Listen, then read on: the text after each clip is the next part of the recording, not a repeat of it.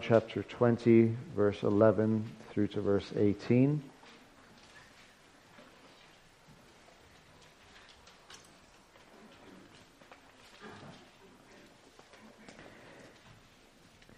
But Mary stood weeping outside the tomb, and as she wept, she stooped to look into the tomb.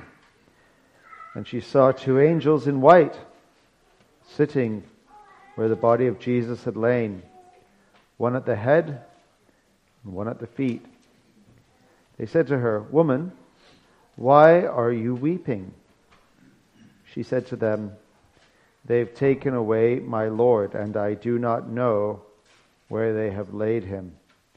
Having said this, she turned around and saw Jesus standing, but did not know that it was Jesus. Jesus said to her, Woman, why are you weeping? Whom are you seeking? Supposing him to be the gardener, she said to him, Sir, if you have carried him away, tell me where you have laid him, and I will take him away. Jesus said to her, Mary. She turned and said to him in Aramaic, Rabboni, which means teacher. Jesus said to her, Do not cling to me, for I have not yet ascended to the Father, but go to my brothers and say to them, I am ascending to my Father and your Father, to my God and your God. Mary Magdalene went and announced to the disciples, I have seen the Lord, and that he had said these things to her. Let us ask God to bless his word. Read and preached. Let us pray. Our Father, we thank you for your words these words are moving, they are true, and they, in many ways, are the lifeblood of our faith. The truths contained herein that we have read, we ask, would be truths we believe with the greatest faith that we are capable of believing this side of glory. We pray this for Jesus' sake. Amen.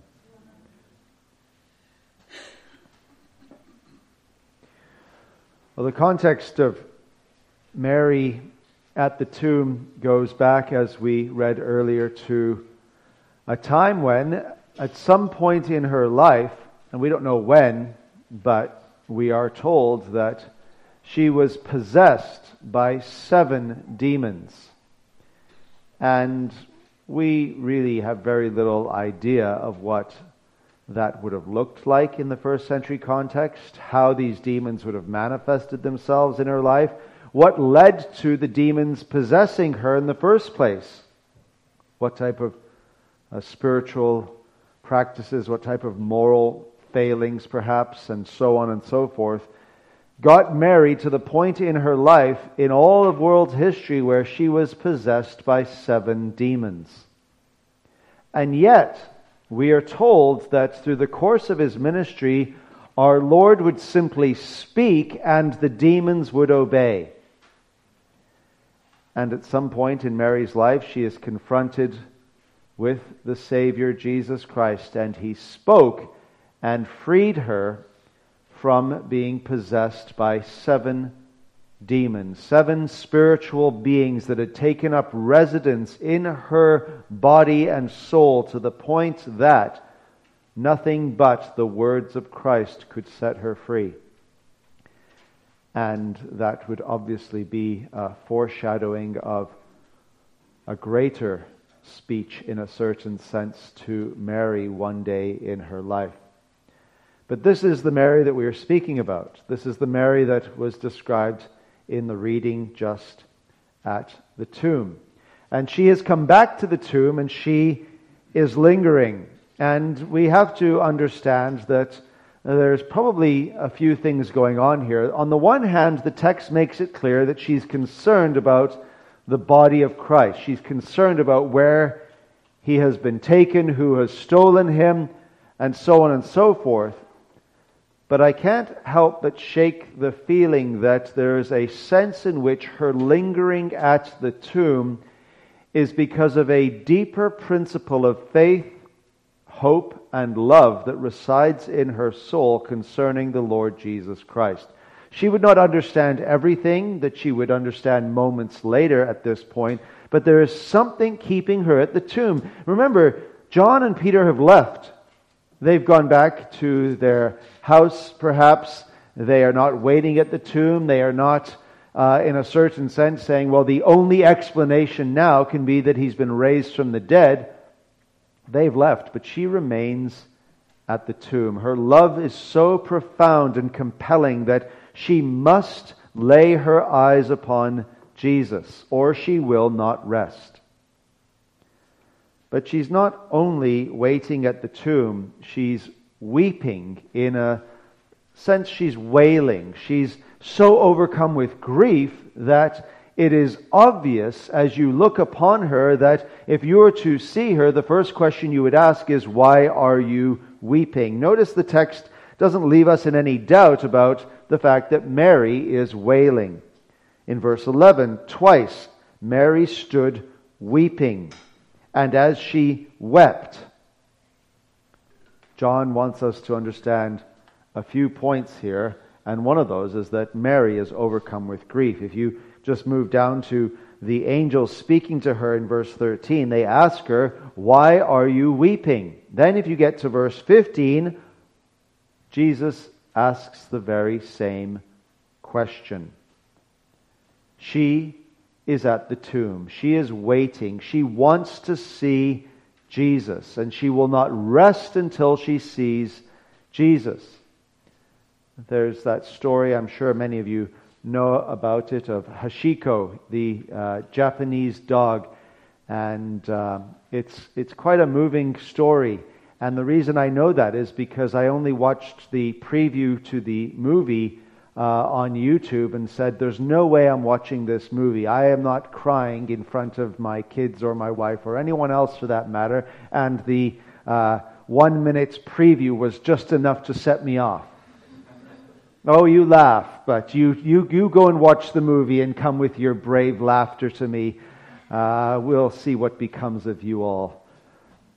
But this dog, after his master died, would go and wait at the same place where he would always meet his, his owner after coming back from work each day. And I, I think it was several years that the dog would go and wait, go and wait, go and wait. There was actually a statue of the dog in Japan, and people go and have their photos taken with this statue, uh, and a testimony of the loyalty and the love of this dog to its master. And here is Mary having this love, this loyalty, this perhaps faint hope that she can't quite give uh, verbal reasoning to and can only wail concerning where is her Lord. And Geerhardus Vos has a sermon on this text called Rabboni, and I would highly suggest to you that you never read Geerhardus Vos. He's uh, one who is a Dutch Reformed theologian who lived in the United States, whose prose is impenetrable and will leave you scratching your head and wondering, do you understand anything about anything?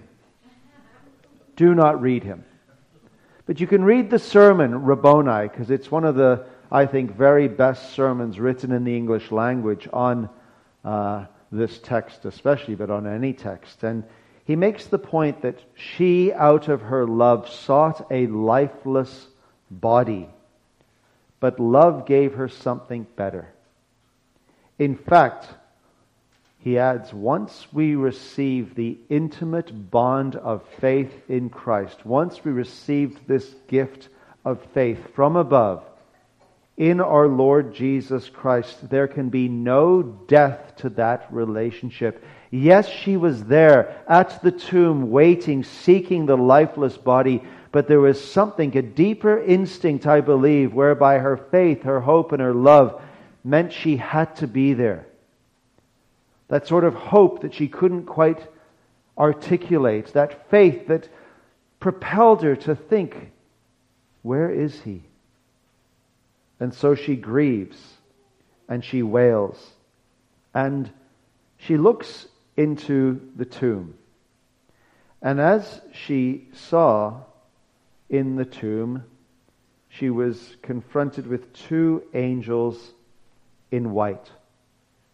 And there's that passage in Hebrews chapter 1 at the end of the chapter, verse 14, where we're told, Are not angels ministering spirits sent to those who will inherit salvation? Here are those angels, ministering spirits who have been sent from above to minister to people like Mary as one who has inherited salvation.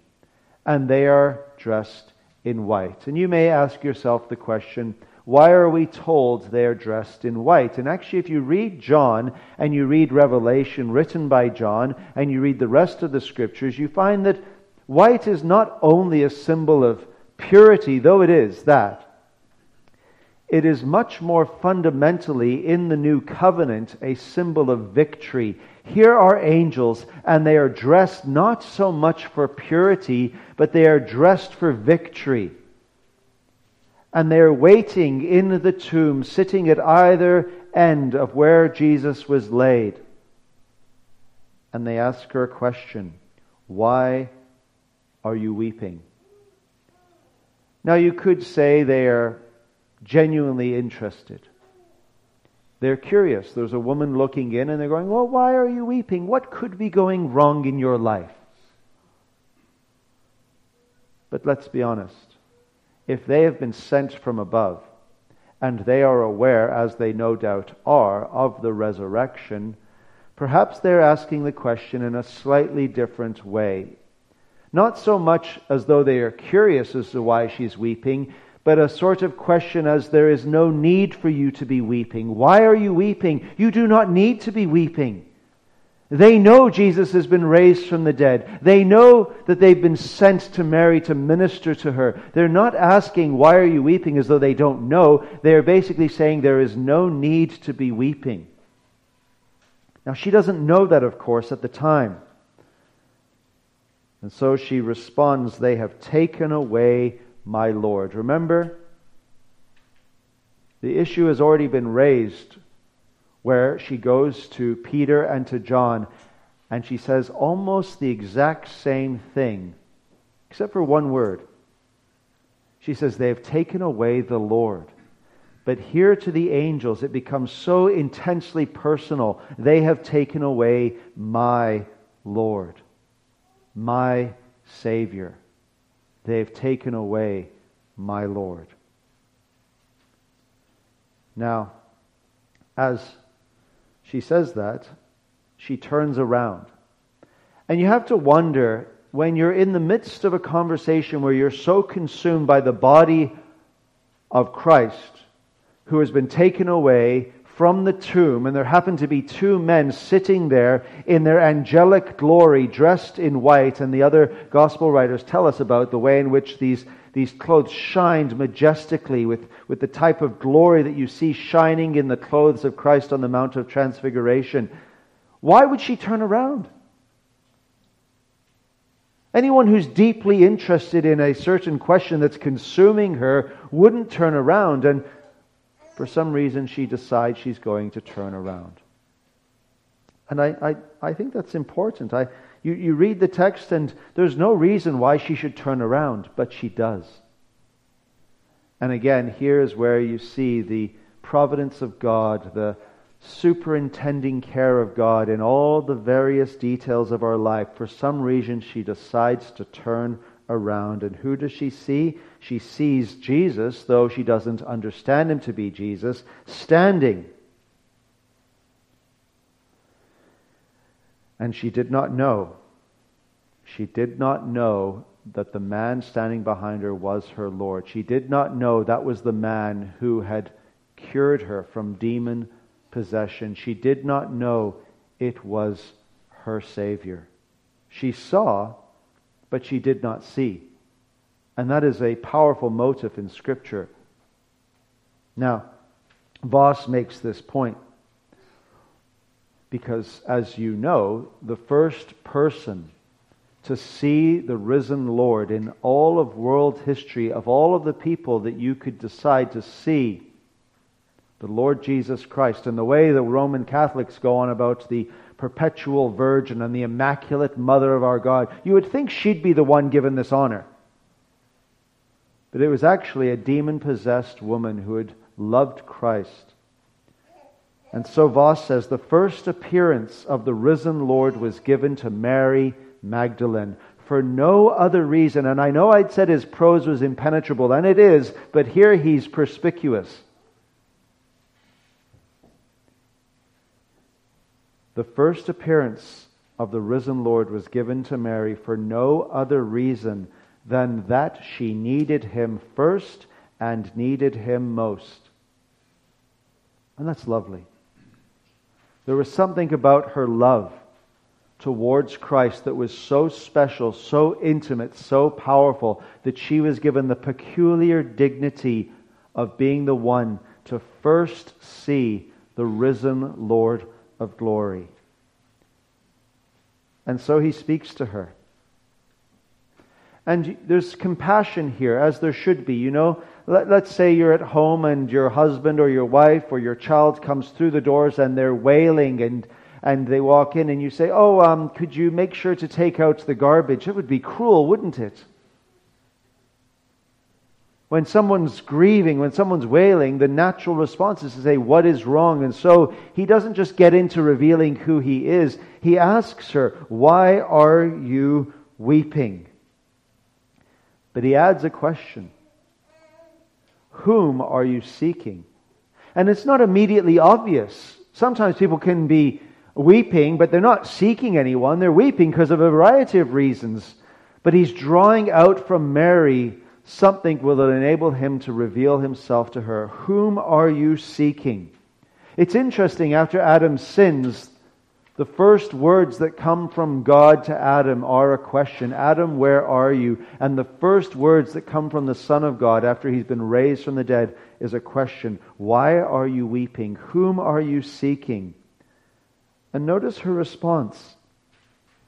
Now, my friends, you have to understand this is true. This is real life events that happened.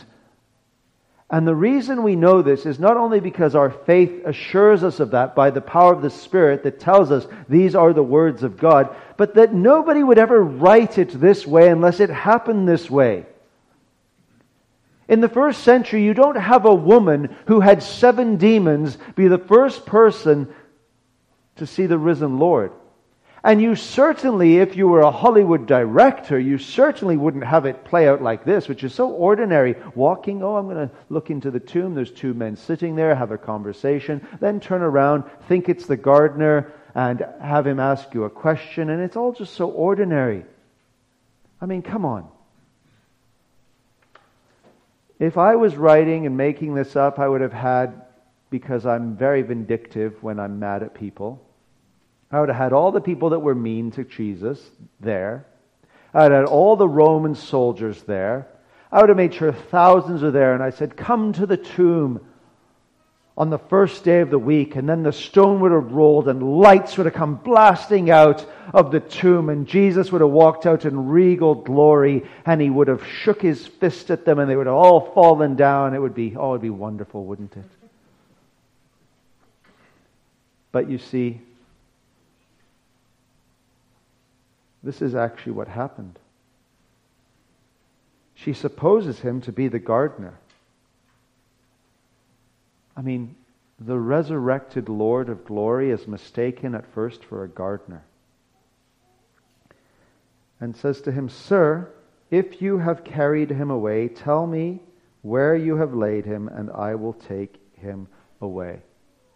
You have to just think about how crazy this is in a certain sense. Imagine being so overwhelmed with grief and you've just seen two men dressed in robes where their robes are shining with angelic glory, and then you turn around and you suppose someone to be a gardener and you just say to him, Well, listen, if you've taken him away, tell me where he is and I'll, you know, go and put him to rest. Like as if that actually could have happened, that someone would have gone through all of the trouble to steal a body and then said, oh yeah, I, you know, I put him over there and, you know, go take care of him. She doesn't know what she's talking about. No, she's completely overwhelmed right now that she, there's no sense to her and she can't even recognize him.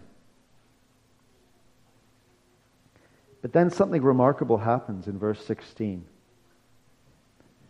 Jesus doesn't need to explain himself in any way, shape, or form. He doesn't get into theology in the sense that we might think. It's actually quite remarkable how he reveals himself to her. Because again, if I'm writing this or if you're writing this, you go into an extended discourse. Listen, did you not know this and that and the other? But it doesn't end that way. I tried this this week on my children when we were going through the text and we had family worship. I said, Is there somebody who says your name and you just know that that person is that person by the way they say your name? And immediately my boys all resonated with that. They knew there were certain people in their life that their name is said in a certain way and they just know who it is. They don't even have to see, they just have to hear. My one son said, Yeah, you know, he listed this teacher. Because teachers are so weird. They always talk a certain way to students and they have a way in which they say the name. Even my dad used to say there was this one teacher that would just always say him, Jones! You know, just like that. He just knew who the teacher was. He's walking down the hallway and Jones turns around he knows who it is. It's the old British style. Last name. Matthew's soccer coach. He just knows. He doesn't even need to see him. Maddie, Maddie. He always calls him Maddie, just the way he says the name. And he becomes entrenched in the way in which you hear something. I often, Barb's not even around. Sometimes I'll even hear Mark, and it's Barb saying Mark, but she's nowhere around. And I'm like, what's going on? Have you ever had your spouse's voice in your head? It's terrifying. I said this when she was listening. Don't worry, this isn't behind her back. Well, it is behind her back, but it's the second time.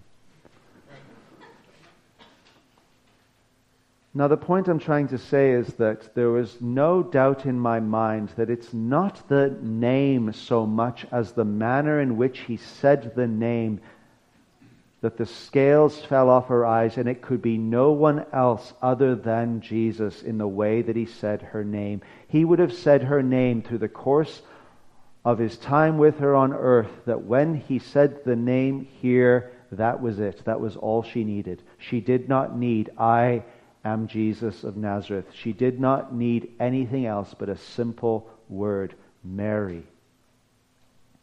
And that is met with her own response of a simple word that Jesus would have known that it was Mary Magdalene, even if he wasn't looking at her by the way in which she said to him, Rabboni because this untranslatable word, in a certain sense, almost probably took on a proper name for Jesus in the way in which he was addressed by her. I have no doubt that she always probably called him Rabboni, Rabboni, my teacher, my Lord, my teacher. And what does she do? She does what you would expect her to do.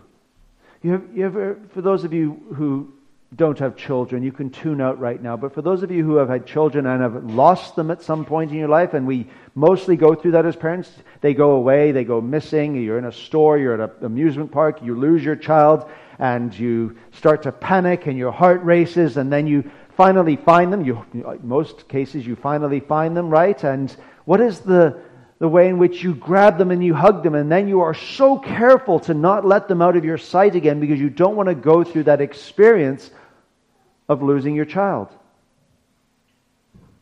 So it only makes sense that Mary has lost Christ once. She was at the cross. She was one of the last to leave the cross. She saw the blood. She saw the tears. She heard the cries to heaven. She saw the darkness. She witnessed the pulling of the beard. She heard the mockery. She saw it all. And she saw him die and say, It is finished. And now she sees him alive and she is not going to let go of him. She is not going to lose him again. And that explains why Jesus says those words Do not cling to me. Do not cling to me in the sense that you're never going to let me go. Do not cling to me, because I have yet work to do. I have not yet ascended to the Father.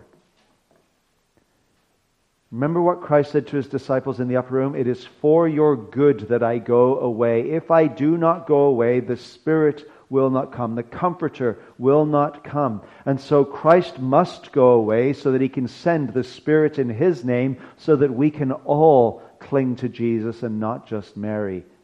Jesus is saying to Mary, I am not yours alone to cling to, but I am for everyone who will cling to me from now on by faith. What must you do, Mary?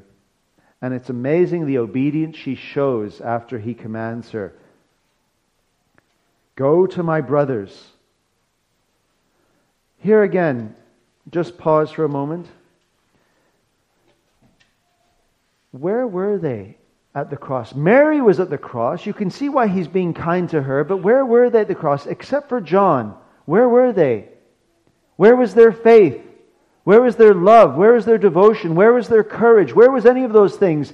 It was nowhere to be found because they had left. They had gone into hiding. They were fearful. And yet he says, after his resurrection, go not to my enemies, not go to the faithless, go to the cowards. He says, go to my brothers and say to them, Say to them that they're going to bear the same relationship to God that I do. I am ascending to my Father and your Father, my God and your God.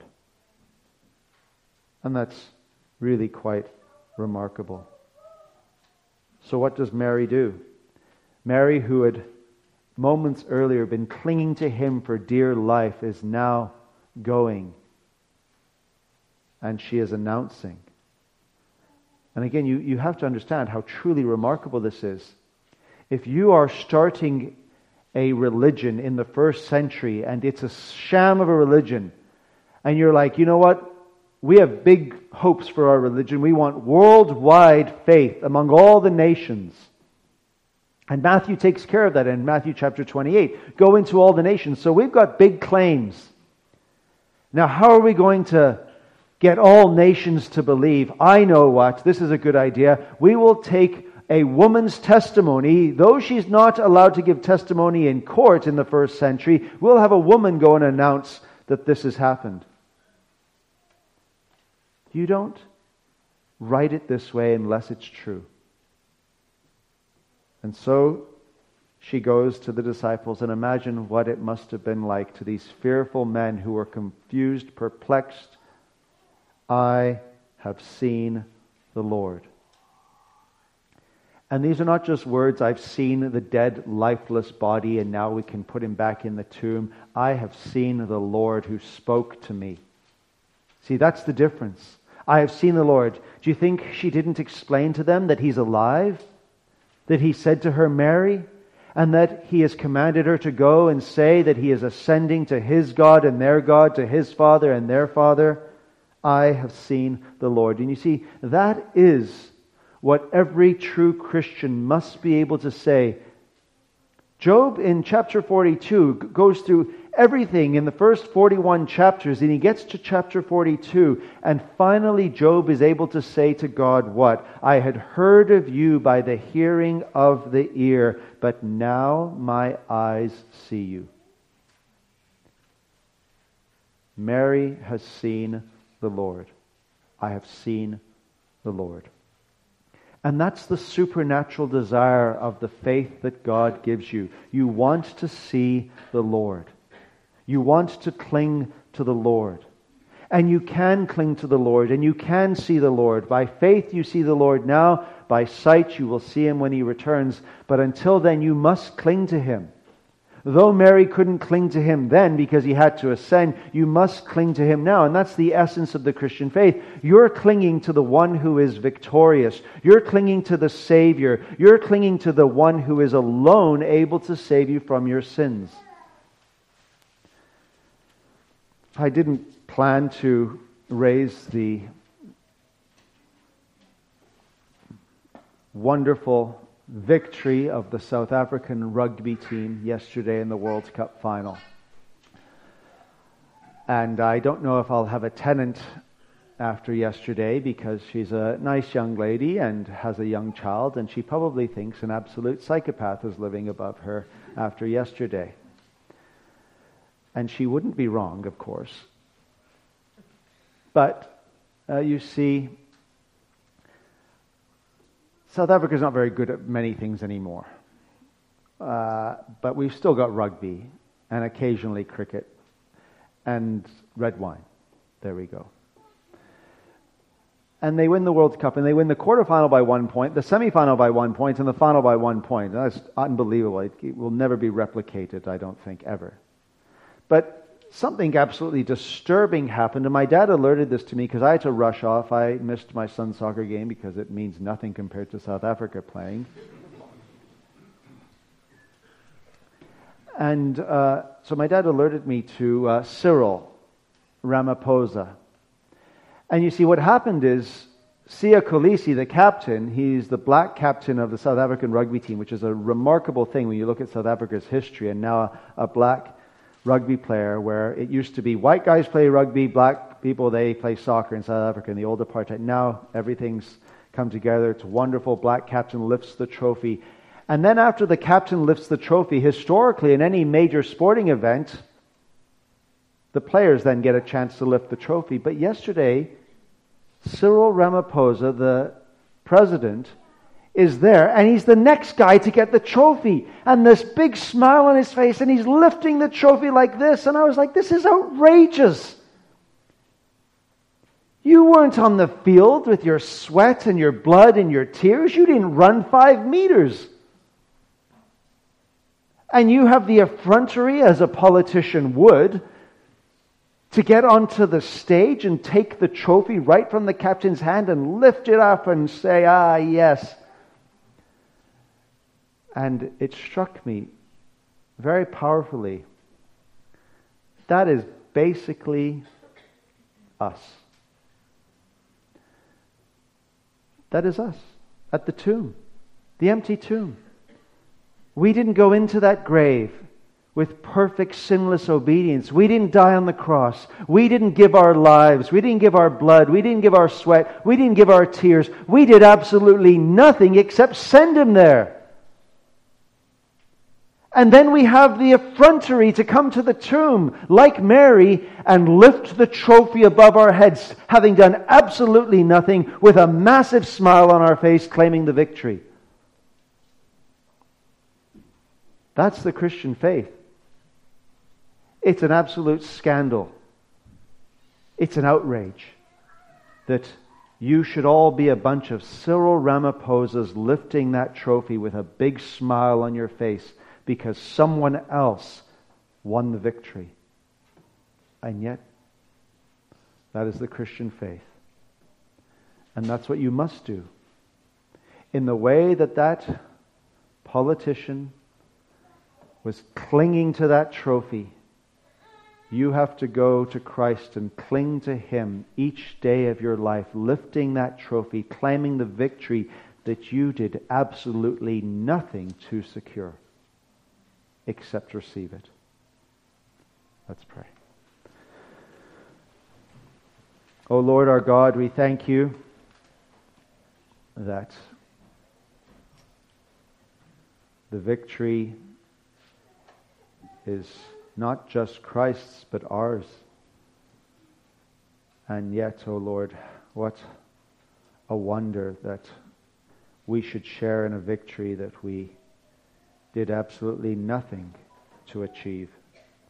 We thank you for the resurrection, not just for Mary being able to cling to him and confess Rabboni, but one in which we can all likewise do the same. We pray that we will remember what it is to cling to Christ each day of our lives for Jesus' sake. Amen.